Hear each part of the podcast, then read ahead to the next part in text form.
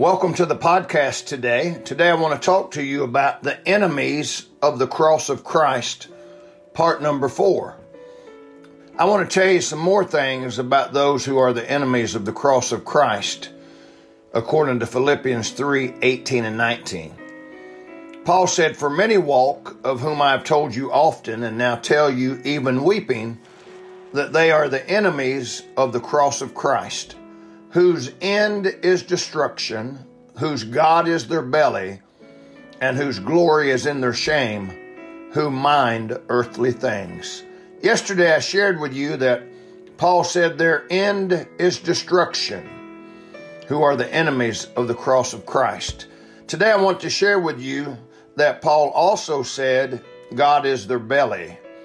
This means those who worship their own appetites and desires those who live for sensual and self gratifications.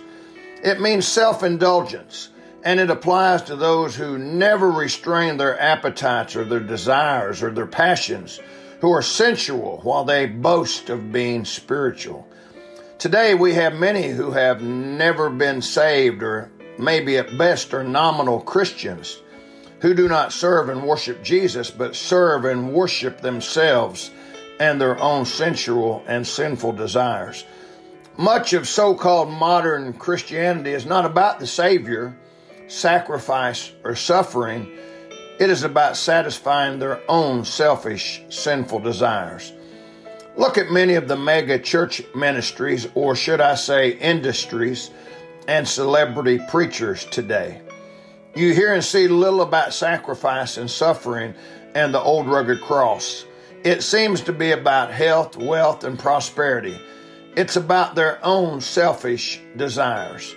Today, maybe as never before, we need to be on guard about these people. They claim to be Christian, but they are enemies of the cross of Christ. May God bless you today.